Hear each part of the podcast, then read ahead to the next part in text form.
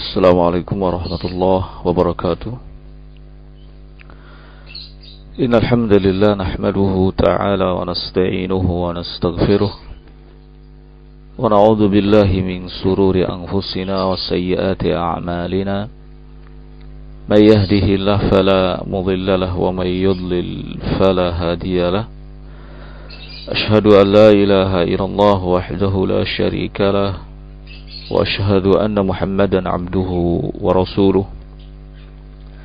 يقول سبحانه وتعالى في كتابه الكريم يا أيها الذين آمنوا اتقوا الله حق تقاته ولا تموتن إلا وأنتم مسلمون.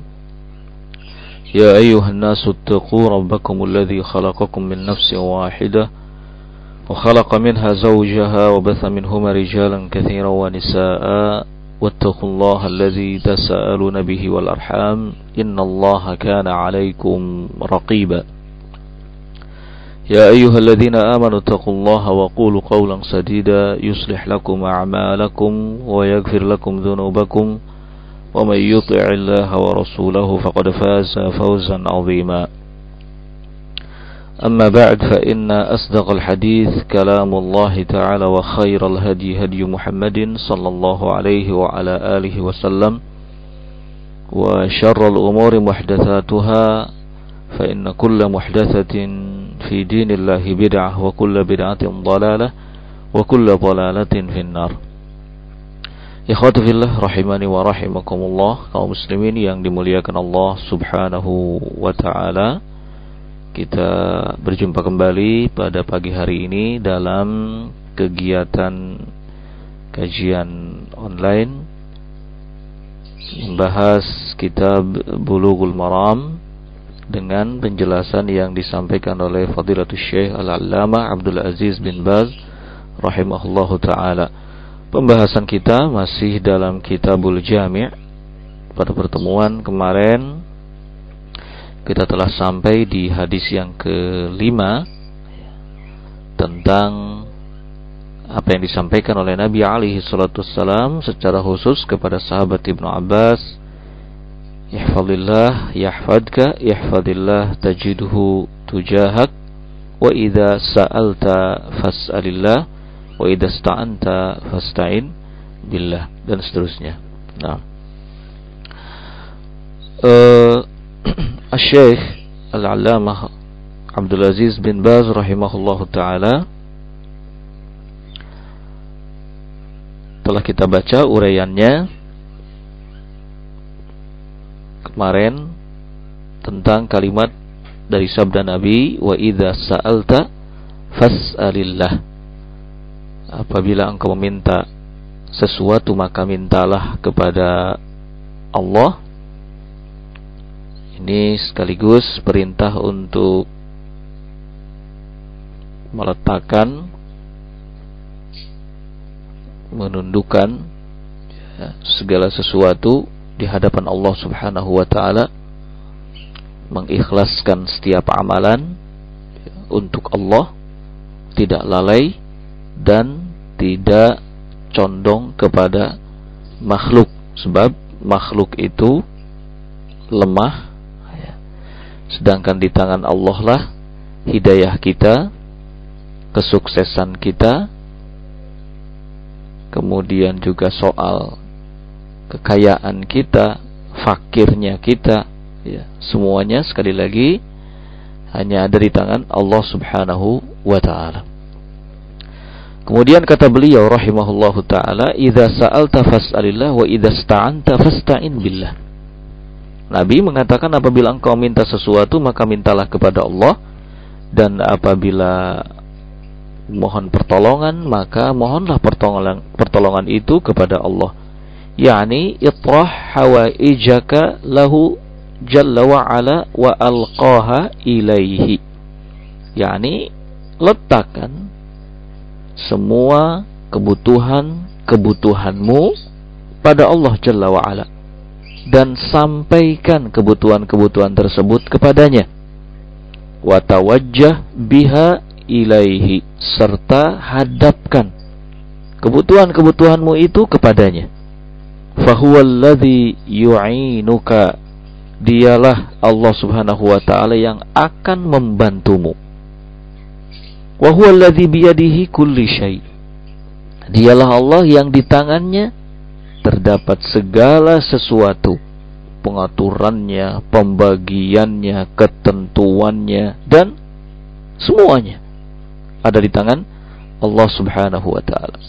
Wa huwa alladhi yaqdi al-hawaija wa yashal al-umura.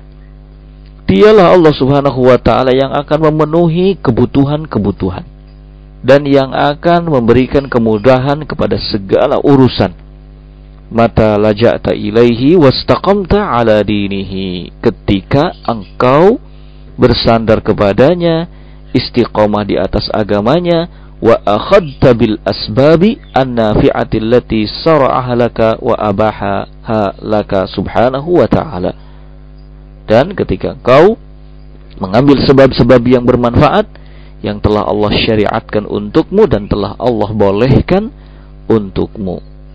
Jadi meminta tolong kepada Allah Subhanahu wa taala ini mengandung arti menyerahkan segala urusan hanya kepada Allah Subhanahu wa taala.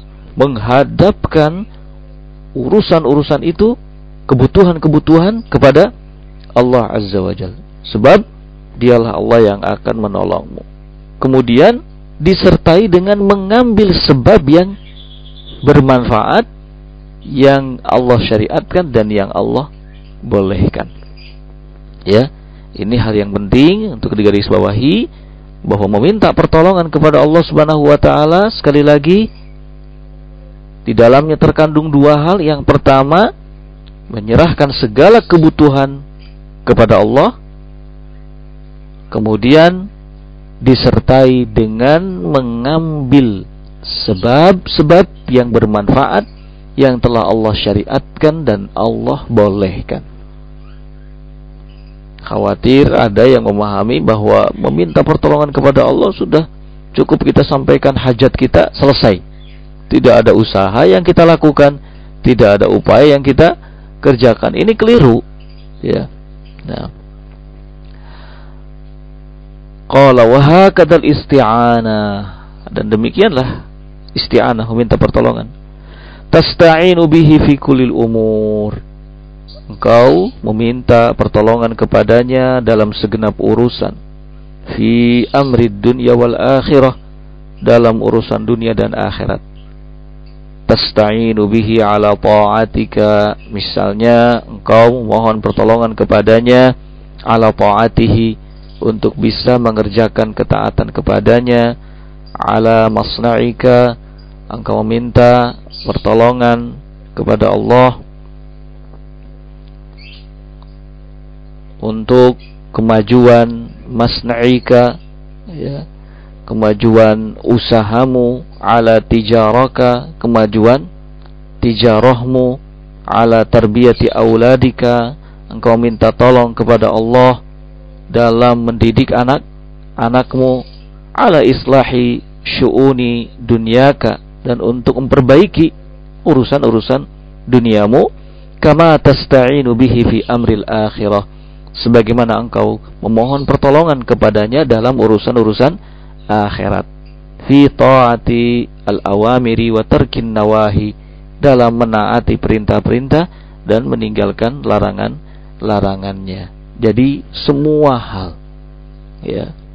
Semua hal baik berhubungan dengan urusan dunia ataupun berhubungan dengan urusan din minta tolong kepada Allah Subhanahu wa taala. Kita punya pekerjaan, kita punya perusahaan, kita punya tijarah perdagangan, ya. Ini juga butuh untuk tetap kita meminta tolong kepada Allah Subhanahu wa taala. Apalagi urusan-urusan yang berhubungan dengan din dalam mendidik anak-anak, ya, dalam melaksanakan ketaatan dan dalam meninggalkan larangan-larangannya fahuwal musta'anu fi kulli syai'in. Sebab dia Allah Subhanahu wa taala adalah zat yang dimintai tolong dalam segala sesuatu.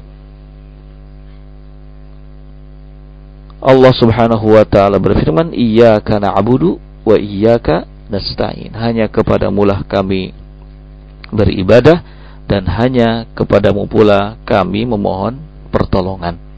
Ya, di sini ada kalimat wa iyyaka. Ini menunjukkan kekhususan. Makanya bahasanya hanya kepadamu kami memohon pertolongan. Sebab satu-satunya zat yang bisa dimintai pertolongan dalam segala hal hanyalah Allah Subhanahu wa taala. Wa qala fi tamamil Kemudian Nabi alaihi salatu wassalam melanjutkan sabdanya dalam teks lengkapnya wa'lam annal ummata law ijtama'at ala an yanfa'uka bi syai'in lam yanfa'uka illa bi syai'in qad katabahu Allahu laka. Ketahuilah bahwa umat seandainya sepakat untuk memberimu manfaat dalam sesuatu maka mereka tidak akan mampu memberikan kemanfaatan kepadamu kecuali dalam sesuatu yang telah Allah tetapkan untukmu. Walau istama'u ala an yadurruka bisyai'in lam yadurruka illa bisyai'in qad katabahu Allahu 'alaika.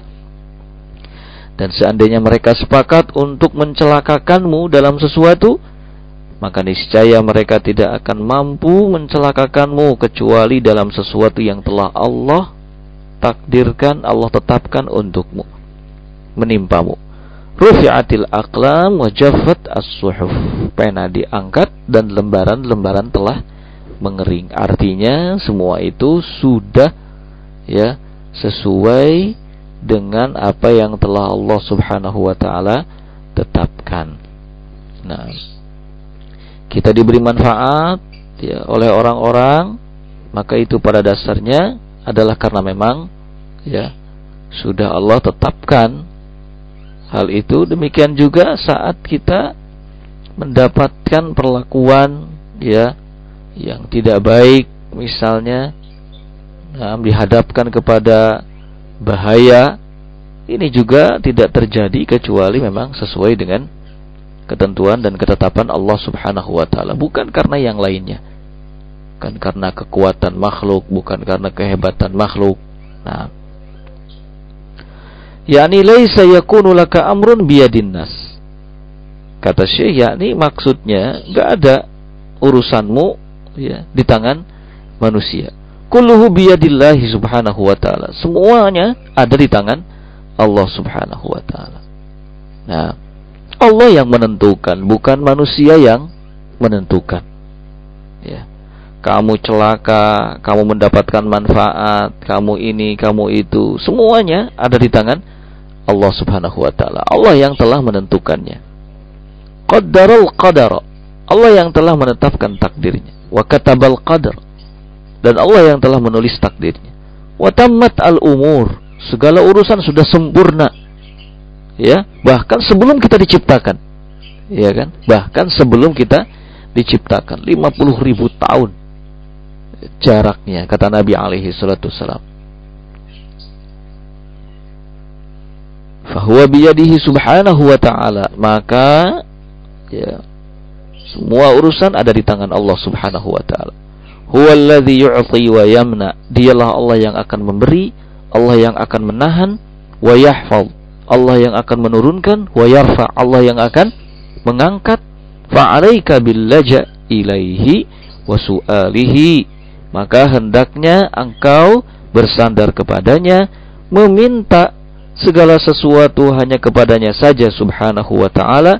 Wal isti'anati bihi fi kulli umurika. Dan memohon pertolongan kepadanya dalam segenap urusan-urusanmu. Fama sya'allahu kana wa man lam yasha' lam yakun. Apa yang Allah kehendaki pasti terjadi dan apa yang tidak Allah kehendaki tidak akan terjadi. Makanya tadi sekalipun orang bersepakat memberi pemanfaat, kalau Allah tidak menghendaki maka kita tidak akan mendapatkan manfaat. Sebaliknya sekalipun orang bersepakat mencelakakanmu, maka kita nggak akan celaka kecuali jika Allah Subhanahu wa taala telah menetapkannya. Nah, jadi bagi orang yang beriman, ya segala sesuatu yang ia hadapi dalam kehidupan dunia ini itu pasti akan berakhir dengan kebaikan. Kenapa? Karena orang-orang yang beriman mengerti akan hal ini, konsep hidup yang sesungguhnya gitu. Karena ini kan berkaitan dengan konsep hidup yang sesungguhnya, sederhana, simple, ya. Idza sa'alta fas'alillah wa idza sta'anta fasta'in billah. Selesai. Nah, makanya Nabi alaihi salatu memuji keadaan orang yang beriman itu dalam sabdanya, "Ajaban li amril mu'min." Sungguh menakjubkan urusannya orang yang beriman. Kalau mendapatkan kesenangan, dia bersyukur sehingga jadi kebaikan baginya. Kalau mendapatkan sulit kesulitan, dia bersabar sehingga menjadi kebaikan baginya. Apa pun akan berakhir dengan kebaikan. Nah, Qala wa hadha yustathna minhu amrun wadihun fil umuri allati bainal makhluqin. Soal ini, soal meminta tolong, ya, dikecualikan darinya urusan yang jelas, ya, yaitu urusan-urusan yang terjadi di tengah-tengah makhluk. Falamani aminal isti'anati bihim fi hajatika ma'al isti'anati billahi subhanahu wa ta'ala. Artinya nggak ada larangan meminta tolong kepada makhluk dalam urusanmu ya bersamaan dengan meminta tolong kepada Allah Subhanahu wa taala. Nah, di awal tadi sudah kita singgung bahwa meminta tolong kepada Allah itu kita menyerahkan segala kebutuhan kepada Allah namun disertai dengan melakukan apa? sebab yang bermanfaat yang disyariatkan. Nah, oleh karena itu, ada perkara-perkara yang nampak memang ya berlaku di tengah-tengah makhluk di mana kita saling bekerja sama, saling tolong menolong, bahu membahu. Ya, maka tidak ada larangan untuk meminta tolong kepada makhluk dalam kebutuhan kita di samping meminta tolong kepada Allah Subhanahu wa taala. Fatasta'inu bil khadim.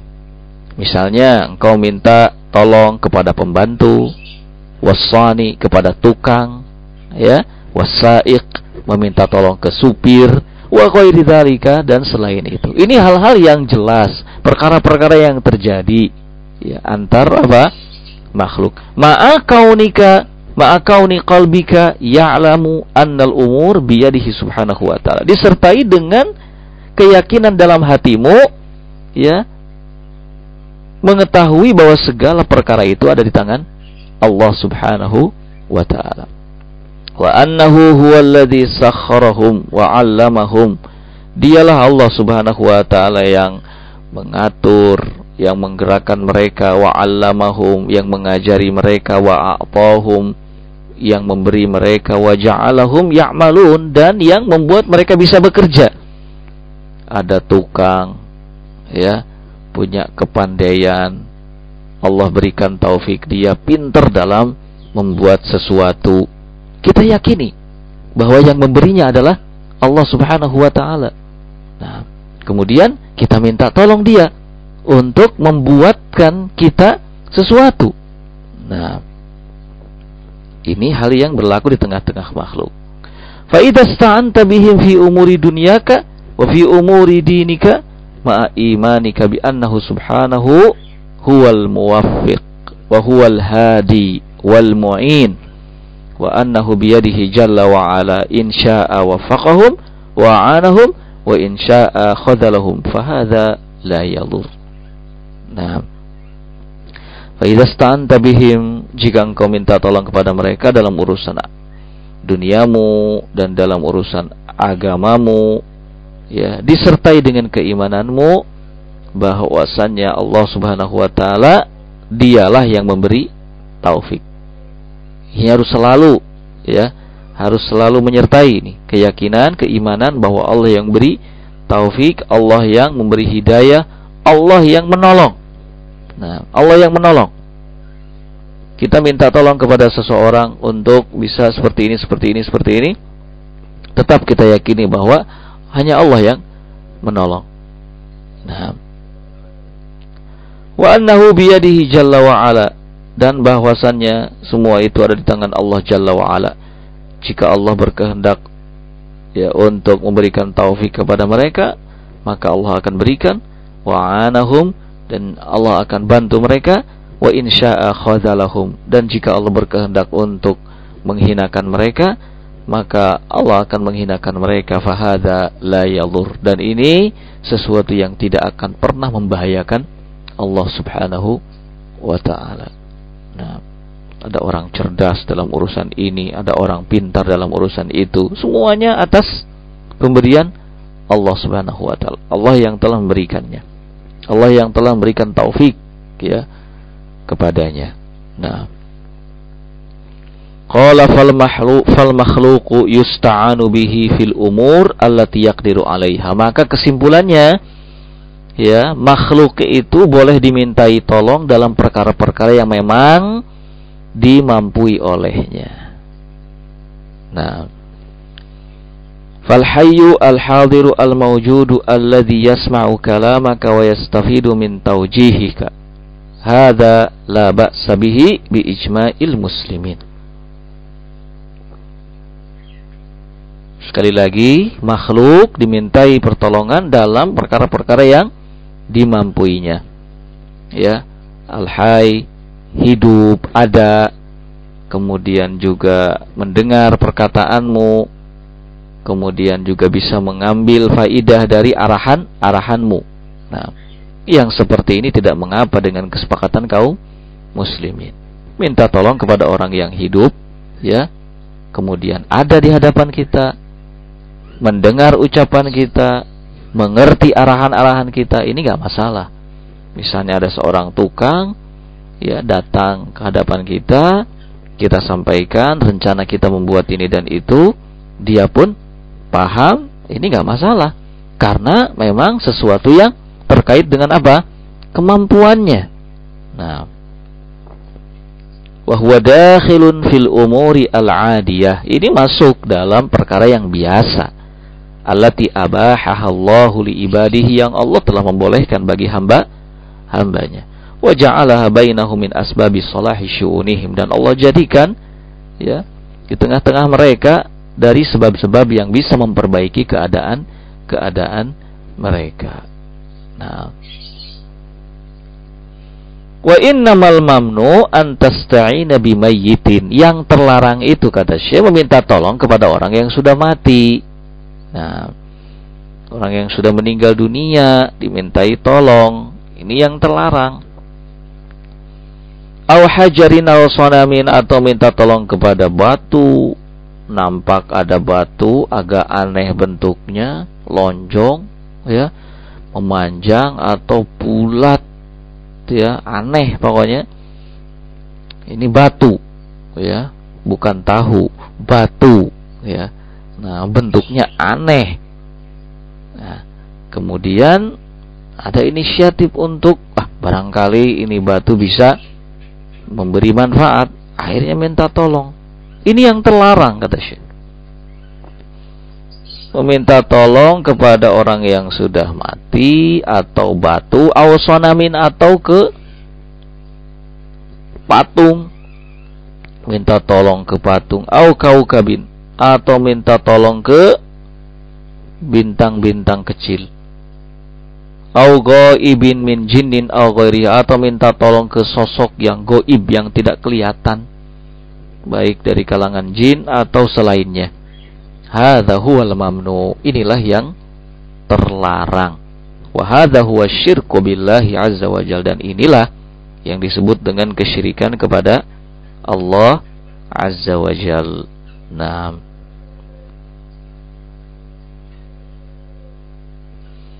Amal isti'anatu bil makhlukil hadir al hayy al qadir fi syu'uni allati yastati'uha fa hadza la ba'sa bihi. Adapun meminta tolong kepada makhluk yang ada, yang hidup, yang mampu ya dalam perkara-perkara yang dimampuinya, maka ini tidak mengapa. Kama qala azza wa jalla fi qissati Musa sebagaimana Allah singgung dalam firman-Nya di kisah tentang Nabi Musa fastaghathahu alladhi min syi'atihi 'ala alladhi min aduwihi maka orang yang dari golongannya dari golongannya, dari golongan Bani Israel meminta tolong kepadanya, kepada Nabi Musa untuk menghadapi orang dari golongan yang lainnya ya yang menjadi musuhnya. Nah, Wa kama yasta'inu al-insanu bi ashabihi fil harbi wa fi ghairi dzalika min syu'unil hayah. Juga sebagaimana seseorang minta tolong, minta bantuan kepada teman-temannya dalam peperangan dan selain itu ya min syu'unil hayat dari perkara-perkara yang berhubungan dengan hidup. Nah, wal junud yasta'inu ba'dhum ba'dha bala tentara saling membantu sebagiannya dengan sebagian yang lain. Wa ya'udduna al-'uddata liqitalil a'da di mana mereka menyiapkan persiapan untuk menyerang musuh wa yahjumuna jami'an dan menyerang secara bersama-sama wa yurattibuna umurahum merapikan urusan-urusan mereka ya wa yunadhimunaha dan e, membuat strategi litolabil intisar ala aduwihim untuk meminta pertolongan dalam menghadapi musuh-musuhnya. Ya, ini hal yang biasa. Sebagian kita minta tolong kepada sebagian yang lain dalam peperangan, dalam kehidupan, bahkan bala tentara juga bekerja sama untuk menyerang apa? musuh. Ya. Nah, membuat strategi, merapikan segala urusan-urusannya. Wahakadha al-harrath. Demikian juga para pembajak tanah. Ya'uddul uddata liharthil ardi. Menyiapkan persiapan untuk membajak tanah. Walisaqiyil ard dan untuk menyirami tanah. Wa ya'ti bil ummal, kemudian mendatangi para pekerja. Ya. Wa ya'lam anna hadza kullahu biyadillahi subhanahu wa ta'ala. Dalam keadaan dia tahu bahwa semuanya ini ada di tangan Allah subhanahu wa ta'ala. Wa inna ma hiya asbabun syara'aha rabbuna wa amara biha azza wa jal. Apa yang dilakukannya ini hanya sekedar sebab. Sebab ya, yang menjadi pendukung Nah, yang telah Allah syariatkan, yang telah Rob kita syariatkan dan telah diperintahkan. Wahakadha as-sani. Ya, demikian juga as-sani, tukang para ahli teknisi yati bil alat as-sinaah. Ia akan membawa alat-alat ya yang berkenaan dengan uh, pekerjaannya yuhayyi as-sina'ah menyiapkan ya pekerjaannya. Nah, wa yati ummal mendatangi para pekerja yarju ma'indallah minan najah wat taufiq dalam keadaan tetap berharap kepada apa yang ada di sisi Allah Subhanahu wa taala dari kesuksesan dan taufik. Wa hadhihi ghairu dakhilatin. Semua ini enggak masuk dalam bab syirik. Ya, sepintar apa pun teknisi, sehebat apa pun ya tukang tetap dia mengharap kesuksesan itu dari Allah Subhanahu wa taala. Tapi dia bekerja gitu loh, berusaha. Nah, ini enggak masuk dalam kesyirikan. Ghairu dakhilatun fi dhafil iman, tidak masuk dalam kategori lemahnya iman. Bal mata fa'alaha al-mu'min bahkan kapan itu dilakukan oleh seorang mukmin wa huwa ya'lamu annal umura biyadillah subhanahu wa ta'ala dan dia tahu bahwa segala urusan ada di tangan Allah wa annahu alladhi 'allama hadha dan bahwa Allah lah yang telah memberikan ilmunya. Ilmu ini wa ja'ala hadha yu'inu hadha dan dia jadikan ilmunya ini ya sebagai uh, hal yang dapat membantu pekerjaannya. Hadza min tamamil iman. Maka ini masuk dalam kesempurnaan iman. Wa min kamalil iman. Nah, sama maknanya. Yang terpenting adalah mengembalikan bahwa segala kemampuan apa pun yang dimiliki itu pada dasarnya diberikan oleh Allah Subhanahu wa taala. Itu aja. Nah, wa inna ma yadhurruhu idza mala ilaiha dan yang membahayakan itu kalau condong kepadanya wa 'allaqa qalbahu biha dan menggantungkan hatinya kepadanya pada kemampuannya saja kepada kehebatannya saja. Wa nasiyallah lalu melupakan Allah. Ini yang bahaya. Wa anillah dan berpaling dari Allah. Hadza huwa alladhi yadurruhu. Inilah yang akan membahayakannya. Wala haula wala quwata illa billah. Nah wallahu a'lam. Baik. Ikhwati billah rahimani wa rahimakumullah nampaknya pertemuan kita pada pagi hari ini kita cukupkan sampai di sini Dan seperti biasa sebelum kita tutup ada pertanyaan yang masuk ke sini. Nah, di antaranya adalah e, pertama Bismillah Afwan Ustadz apakah benar ada fatwa dari Ibnu Taimiyah bahwa mengirim Fatihah atau bacaan Al-Qur'an dihadiahkan untuk yang meninggal itu sampai jazakallahu khairan wa jazakallahu khair wallahu a'lam. Ya wallahu alam. Saya tidak mendapati hal ini. Nah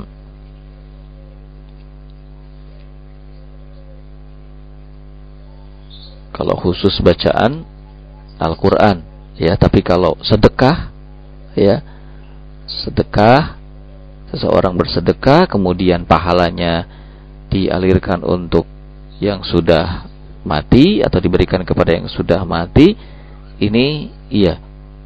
Nah dinyatakan akan sampai. Jadi itu pendapat beliau juga. Nah dan ya, madhab Ahmad Bolehkah meninggalkan istri lebih dari lima bulan untuk bekerja di luar kota? Soalnya kalau bolak-balik khawatir terkena COVID dan ongkosnya mahal. Nah, kalau dalam situasi yang seperti ini, ya, mungkin ada baiknya melakukan komunikasi dengan pihak istri. Nah, jika terjadi komunikasi dan sepakat istri pun rela atau riwo untuk hal itu, maka tidak mengapa. Namun idealnya ya bagi seorang suami um, ketika punya pekerjaan maka pekerjaan yang tidak harus menyita waktu ya lama sehingga berpisah dengan anak istrinya. Nah, upayakan mencari pekerjaan yang dia bisa tetap ya bersama dengan anak dan istrinya dan ini penting. Nah, kemudian berikutnya apa hukum tidur lagi setelah subuh? Nah, e, tidur lagi setelah subuh tidak mengapa, tidak ada larangan dalam hal itu. Bahkan eh, Syekh Abdul Aziz bin Baz rahimahullah taala pernah ditanya soal hukum tidur setelah subuh dan tidur setelah asar. Beliau mengatakan bahwa tidur setelah subuh tidak diharamkan. Ya, tidak ada larangan dalam hal ini kata beliau. Nah, namun kalau seseorang setelah subuh itu duduk berzikir kepada Allah Azza wa Jal, ya, maka ini lebih afdal sebagaimana yang dilakukan oleh Nabi alaihi salatu wassalam. Yajlis wa yadhkurullah hatta tatlu asy-syams duduk berzikir kepada Allah hingga matahari terbit. Ini lebih afdal. Tapi kalaupun tidur maka tidak jadi masalah tidak ada larangannya. Tidak diharamkan kata beliau rahimahullah. Ya. Demikian juga tidur setelah asar. Tidak jadi masalah. Nah yang ada keterangannya sebagian para ulama mengatakan makruh itu adalah tidur sebelum isya dan ngobrol setelahnya. Nah, dengan rincian-rincian yang panjang dijelaskan oleh para ulama. Memang ada hadis ke anak Nabi wasallam kana yakrah an-naum qablaha wal hadis ba'daha. Muttafaqun alaih. Nabi alaihi salatu itu tidak menyukai tidur ya sebelum isya dan ngobrol setelahnya dengan rincian-rinciannya. Nah, jadi sekali lagi kalau tidur ya uh, apa setelah subuh kemudian tidur setelah asar ini tidak mengapa tidak diharamkan. Nah, wallahu taala alam bisawab. Ya, subhanakallahumma bihamdik asyhadu an la ilaha illa anta astaghfiruka wa atubu ilaik walhamdulillahirabbil alamin. Wassalamualaikum warahmatullahi wabarakatuh.